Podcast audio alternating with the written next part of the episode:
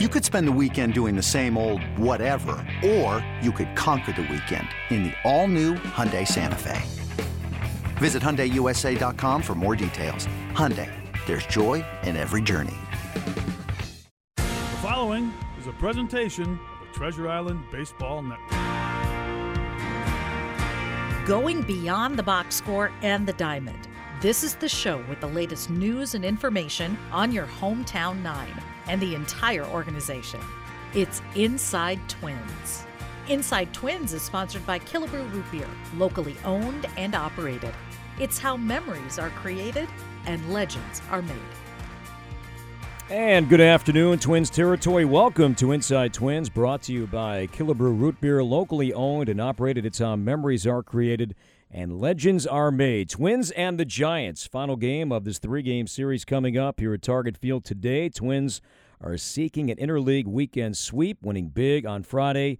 A walk off walk last night in 10, and today seek the sweep behind Aaron Sanchez and longtime Royals pitcher Jakob Junis opposes for San Francisco. Welcome to Inside Twins. I'm Cory Provus, and our guest on the show today Always a treat to be joined by Twins general manager Thad Levine back in the chair for the Sunday show. Thad, thanks as always for joining us. What's happening? Oh, it's it's great to be here, and even more glorious after two wins and a, a walk off one last night, which was pretty epic. Yeah, it was certainly a, a, night to remember last night. A long game had the lengthy rain delay, the chance there in the eighth inning. It went by the wayside, momentum on the Giants side, but then the ninth inning, it changed drastically. I, I, mean, I think when you're looking at a team, like one of the things that you really hunt is those moments where you see uh, utter resiliency. And that was what it was last night. Down down to the last out where we had kind of our heart stomped on in the eighth inning where we had first and third, nobody out. It felt like we squandered an opportunity. They come up in the in the in the eighth in the ninth and they do what they should do is they tacked on and then all of a sudden we're back down to our last out and we're facing one of the best closers in the game and that's when we really stiffened up and we showed that we were not gonna we were not gonna break we were gonna bend and we bent a few times in the game but we never broke and just tremendous stars up and down the lineup last night. But what a great night by Carlos Correa. But then Jake Cave getting an opportunity to contribute in both of those opportunities. And I think you just saw his raw emotions out on the field, and that was really authentic. That was very genuine and true. Uh, this is a guy who is dying to contribute to this team. Has had you know sparing opportunities since he's come back up. Hasn't really materialized for him just yet. He gets two opportunities to come through last night. He does that and then some. And you just saw the raw emotions out on the field. And I think that's just where the players reveal who they are. They're just like us. They're exceptionally talented in one thing, and then they're just like us in the rest. And the amount of pressure and anxiety that he had been feeling to manifest in those two moments where he got a chance to really contribute, ultimately lead to a win, uh, was just exceptional for him. And I think the whole team rallied around that. And you saw the whole dugout, uh, you know, elevate once he got a chance to come through. Jake Cave is a very popular player amongst his teammates, and that you can ask any of his current teammates and the guys that were with him in St. Paul, the guys that are still in St. Paul. Did you have a chance to watch him much in St. Paul this season? Because he put together a wonderful year. Oh yeah, you know, you know we we've made so many player moves throughout the course of the season, and you know certainly some by design, some that were forced upon us based upon injury. And every time we talk to the, the coaching staff down there, Toby Gardenhire would say, keep an eye on Jake Cave. Like he's really performing well. And each with each passing month, he seemed to be getting better and better and better. So we were very aware of how well he was doing. I think our criteria for bringing him up was when we thought there would be a path to like real playing time. And so a lot of the, the opportunities earlier in the season just didn't present in that fashion. So we just let him keep gaining some momentum down there. Uh, and so by the time he came up here, he really had busted the, through the door and just forced our hand. He had to come up. He was performing so well. And, you know, I think one thing that, you know, hopefully kids see out there in Jake Cave is no matter if he hits a soft ground ball or a hard ground ball right at a position player, he busts his tail down the line every single time. And I think it was recently – uh, when we were on that road trip, where he actually then forced a, a mistake by the, the, an infielder because he was running so hard. Uh, like his effort every single day is what you see on the field is exactly what it's like in the clubhouse, and I think that's why he's endeared himself to every one of his teammates. Now, we've told this story so many times over the years with Jake Cave and describing and defining that hustle that he does display every single day. It goes back to Little League when his mom threatened to pull him off the field if he didn't run again. This was Jake Cave playing Little League ball, and he still thinks about that and wonders if he doesn't hustle at Target Field today, if his mom may come get him today and just bypass all the ushers and come rip him off the field. I mean, I think God bless mothers across the world for, for instilling, instilling that level of excellence in all of us. Uh, but I think that's just a, a, reflection of who he is. You know, he doesn't take anything for granted. He is a major league baseball player who's playing like he's a little leaguer. Carlos Correa came up right before Cave last night and put the uh, drove in the Twins' first run. Correa had the home run on Friday, had a four-hit game last night. But finish this sentence for me. Carlos Correa has had what kind of season as a first-year Twin? So I think I think it's one that requires more analysis than the superficial. So I, I think admits what he did last night. I think the the at bat I'm thinking of is the the ball that he smoked into the left center gap, and the left fielder was inexplicably standing right there. I want to say it was 110 miles an hour off the bat. It was hit to a part of the ballpark where I think it was like a 98% chance that that was not only going to be a hit, but it was going to be an extra base hit. And I think that's a little bit of a microcosm of what we've seen out of him, certainly as of, recently. Uh, you know, when you look at one of the stats we, we look at is WRC plus, which effectively accounts for how much above average is this hitter performing. He's been sitting about 20 to 30 percent above league average the entire season. And league average is 100. And the so league average is 100. 125, 130 is what you're saying. Exactly right. And that's not too disparate from where he's been throughout his career. However, some of the superficial stats that we all look at uh, don't seem quite aligned with that the the home runs and the RBIs and, and stuff of that nature. So I think when we look at that, we say it's just a matter of time. You know, last night, what he did last night, it was just a matter of time before he was going to do that. So it's not too late. If he could go on a run where his actual underlying performance matches his outputs, we may be in a very good spot to, to watch something pretty special down the stretch here. Can you break it down as specific as this? That yes, there have been some hard hit outs, and that, that line drive you referenced, case in point.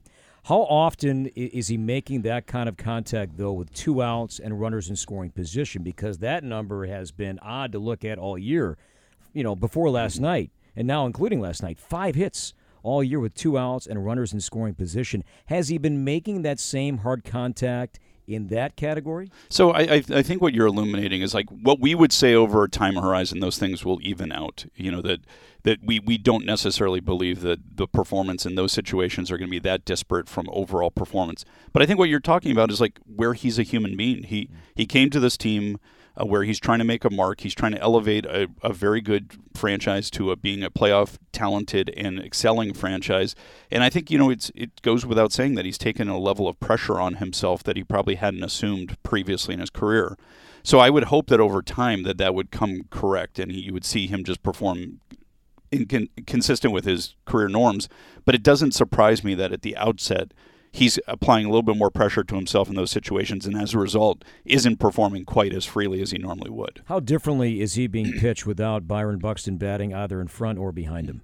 I mean, I think you see it. I mean, teams are really, you know, he's seeing some of the best pitches you're going to see all night, and that's no disrespect to guys like Jose Miranda or or Arraez or Urshela or guys who are hitting around him in the in the order. But I just think pitchers are so aware of the damage he can do, and they're trying to steer clear of his barrel. And so I think there are elements about, uh, you know, he is an accomplished hitter in the game, but I think if you were to talk to him, he's also one who's evolving.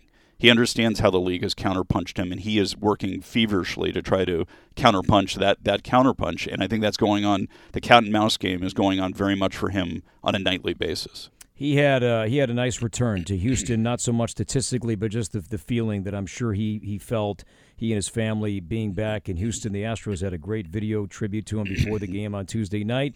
He held court, had about a 30 minute media session before that first game, and he was asked, you know, point blank, could he see himself playing in Houston ever again? And he said, right now, I could see myself playing for the Twins for a very, very long time. When you hear something like that, what went through your mind? Um, elation honestly you know like I, I, think that's a really honest human response and we are extremely appreciative of that. I, I think it's a mutual feeling uh, that we feel as if this guy has had a real significant impact on our franchise that will be felt for years to come, but no greater impact than if he was actually in our uniform and playing for years to come. So when the time is right, we're going to have those conversations uh, with Carlos and his group. Uh, but I think we're extremely encouraged to hear that the impact that we've he's had on us is reflected in the impact that we've had on him. The time that, that you referenced to have that conversation, is that something you, you foresee not happening until after the season ends, whenever it does wind down? I think it will be in between 2 and 3 p.m. Today? All right. So just know someday. Okay. Someday. Okay. Someday between two and three. Yeah. You know, I, I think we're, we're first of all, we, we never you know broadcast or advertise uh, when we are having ongoing conversations with players. But I think just naturally speaking, especially with where we are in the season and where we want the focus to be 100% on the field, we've got a lot of work to do to do, do what we uh, set out to accomplish this season, which is to win our division. So that's where we want our singular focus to be for our players, for our front office, for our coaching staff. So I think we're going to keep it on the field for now, and then we'll address it when it's appropriate. And Carlos Correa, by the way, after the game today, tonight, he's going to be at the State Fair. He's going to be at the State Fair tonight. Uh, he's going to bring, uh, I think, his young boy Kylo out there and Correa's game to win some stuffed animals. I'm told darts darts, and balloons. That's where Carlos is going to be at the State Fair. And he mentioned that at his press conference. He was here, the Astros were here a couple of years ago, and it coincided with the State Fair, and he had a, he had a great time out there. Well, you know, I, am sure fans got a chance to see the video last night of Ryan Jeffers and Royce Lewis yeah. being out at the fair. It's like it's incredible. The the players really love it. They, I think it brings out the kid in them, but then also like I, I think you guys saw it. And like Ryan was talking about the time he had on the the wiffle ball field and like. Mm.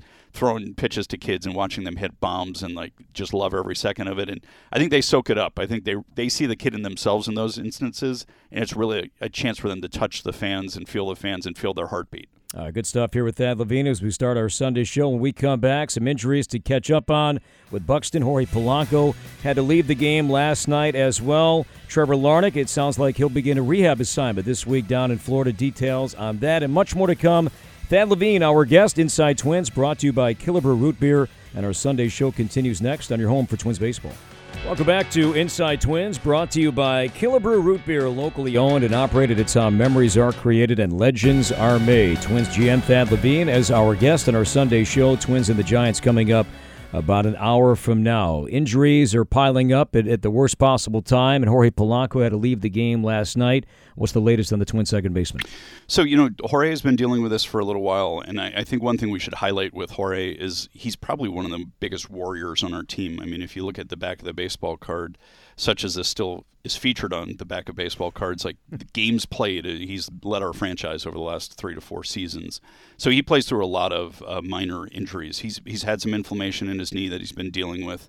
It stems back to when he dove uh, to home and like kind of bounced on his knee and created some some discomfort there. And so we're just trying to manage it. And I think you know, you mentioned that the the injuries are mounting, and I think that's fair. I think we got a lot of guys coming back right now, and we still have a lot of versatility on this roster. And with that versatility, we're allowed to give him a day or two if he needs it right now, uh, to try to, to get a little bit better. I'm not sure anyone's going to be 100% going down the stretch, but we need him to be in a little bit of better of a foundation on his legs. And we're in a position where we can afford him that latitude. And I even said it to him today. He's picked up so many guys throughout the course of this year where he's posted when he hasn't felt 100%. Allow somebody else to do that for him right now. He's earned it. He certainly has to take a day or two if he needs it to get right. The longest tenured twin, and for the first time in his career, was finally on the major league injury list for the first time this season. That was with the bad back, yeah. middle part of the year. Are you pretty confident this will be a day to day setback and no 10 day IL yeah, that, required? That, yeah, that's that's what our, our team doctors are telling us right now. And I think what you just said, Cory, is just pretty remarkable. I mean, this is a guy who plays every day. He's playing the middle of the diamond, and he plays hard. You know, he plays both sides of the ball extremely well the fact that he's never had an injury when I can tell you as, as somebody who's worked for the team he's been on the injury report quite quite a few times and he just plays through it. So this is guy's a warrior. He deserves all the credit in the world for what he does posting night in and night out. Once again he's going to take a couple days here if he needs it. Uh, if it's a day terrific. If it's more than that we'll, we'll abide by that but I think we think we can avoid an IL here at this time and as you said a moment ago it's not all bad news on the injury front big week upcoming for some guys either getting close to a rehab or in some cases beginning a rehab assignment this week? Yeah, we, we've got some guys turning the corner right now, which is really encouraging. I don't have a hard and fast timeline when they'll be activated, but I can tell you Trevor Larnach is tracking to, to start DHing early next week uh, this week upcoming, and that's very exciting for us. Winder's been pitching. We've got we've got Bailey Ober who could be going out on a rehab assignment here in a couple days. We saw Kyle Garlick come back and immediately impact this team. So we've got a lot of guys tracking right now in a very positive light. Byron Buxton's doing well. I, I think probably a little bit less clear on the timeline right now, but we're still within that you know 10 day window of his. I also we're very hopeful that he's going to start tracking towards coming back soon. Tyler Mahle is is really doing well, and you know w- he can be activated as early as September second, and I think we're looking to slot him back into the rotation pretty soon thereafter. That's obviously up to Pete Maki and, and Rocco exactly where they're going to slot him in, but there's no reason he couldn't slot in in a timely fashion as well. 25 pitch a bullpen for Mahle, I believe, two days ago, yes. and, and it went pretty well, is what I was told. And pondering another bullpen But to your point, it, it seems like that a rehab assignment, a rehab start, is not in the plans that we may see Mahle pitch in the White Sox series next weekend? And, and, this is a fine line, candidly, in terms of like when to send a guy out and when not to send a guy out. And I think some some of it you rely on the medical staff, some some you rely on the player himself and how long he's been down. But in this case, there was a little bit more of a fatigue issue than anything with his arm. He's building back arm strength. He feels great. He's had a, accumulated a lot of innings throughout the course of his career and certainly this season. So I think we feel a little bit more confident that he may be able to give us an indication as to whether or not he needs that rehab assignment. If he needs one, we'll send him out. But right now, he's tracking towards pitching in the big leagues. Yeah, we could tell, and you, you, uh, everybody could, that something was not right with Mahle with his fastball in that start was 88, 89 for a guy that was 93, 94, and it got us wondering in the booth his pregame bullpen. Is velocity? Do they look at velocity? Is there a radar gun out there? Those pitches that he'll throw after playing catch in the outfield, he gets on the bullpen mound would they have noticed a red flag at any point during that session? Um, I don't. We don't have a gun on guys in that situation, but but I think that you know when you have the pitching coach and the bullpen coach out there, and even the bullpen catcher, they give you some pretty good feedback as to what they're seeing. The one nuance that's unique about Mahle is that if you look at his track record, he's he's done better the second time through the order than he did the first, and better the third than the the first as well. And it's in part because his velocity tends to climb as the game goes on. So what we saw was what you saw, which was that the the velo was a little bit down in the first inning. We were hopeful that that was just the climb that was going to take place, but then when in the second and third inning it kind of held, if not declined a little bit, that's when we realized something was wrong. But he's a guy who will start the game around 90, finish the game around 95. In so doing, average a 92 to 94 mile an hour fastball. But it's interesting; it usually gets better as the game goes on. It clearly didn't in that case, and so we shared some concern. Now, the one thing that was pretty remarkable is that despite only throwing 86, 87, he still pitched pretty effectively. And I think that just speaks to how good of a pitcher this guy is.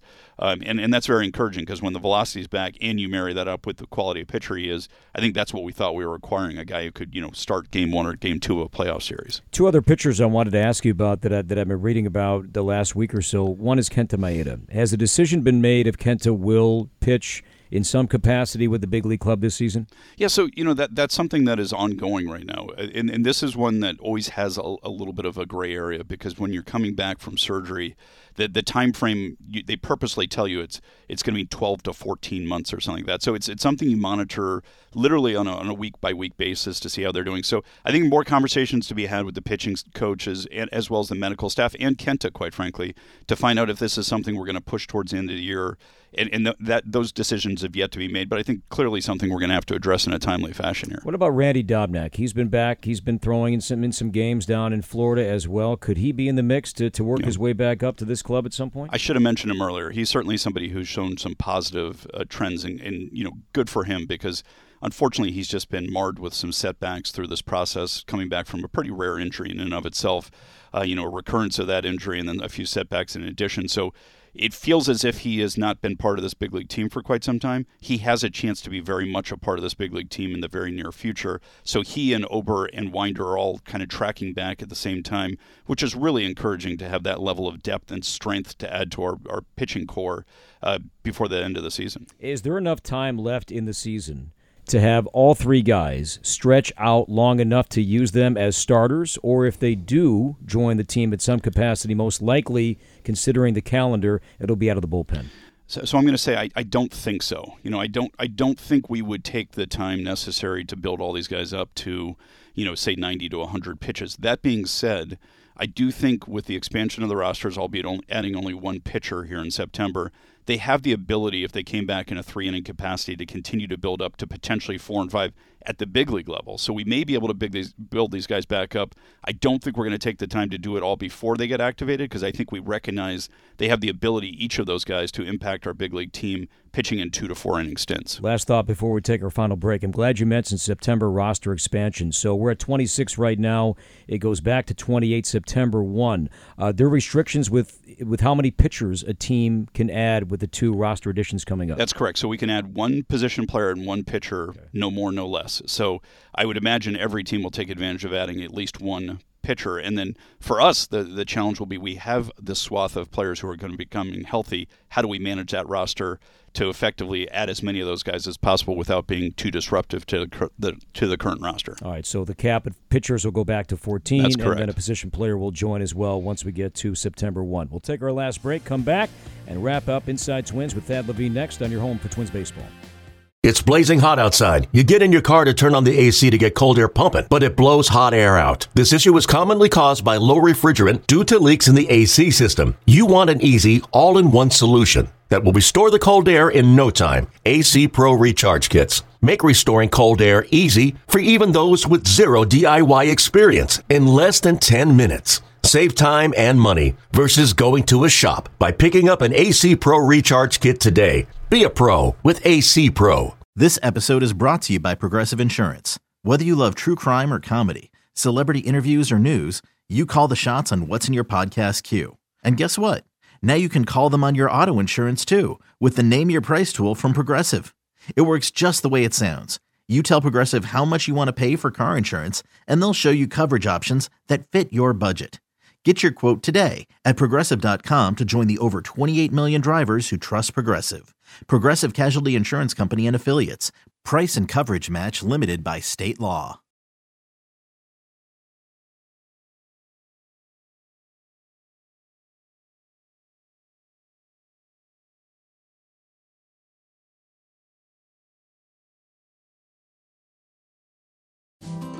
Final segment of Inside Twins brought to you by Killebrew Root Beer, locally owned and operated. It's how memories are created and legends are made. Just about 90 seconds left with Thad Levine. Let's close the show with today's starting pitcher, Aaron Sanchez, a guy that's been around. He's been a giant, and today makes his third start as a twin. and he's done a great job for us. I mean, he, he really fought tooth and nail at AAA to to be put back on the radar screen.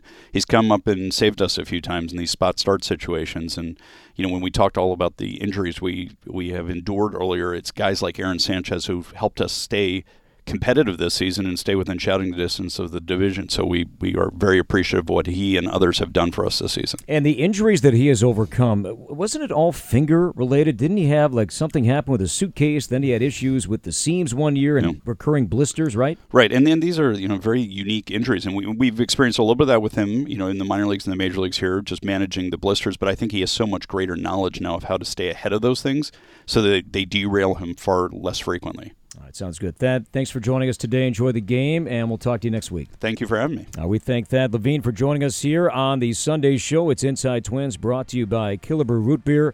And we are just getting started on our day long coverage here on the Treasure Island Baseball Network. Coming up momentarily, Kris is standing by with today's Edina Realty pregame lineup card. Then we'll have game three at 110.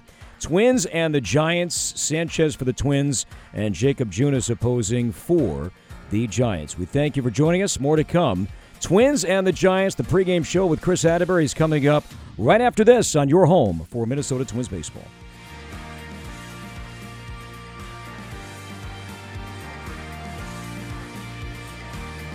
You've been listening to Inside Twins, brought to you by Killebrew Root Beer, locally owned and operated. It's how memories are created and legends are made.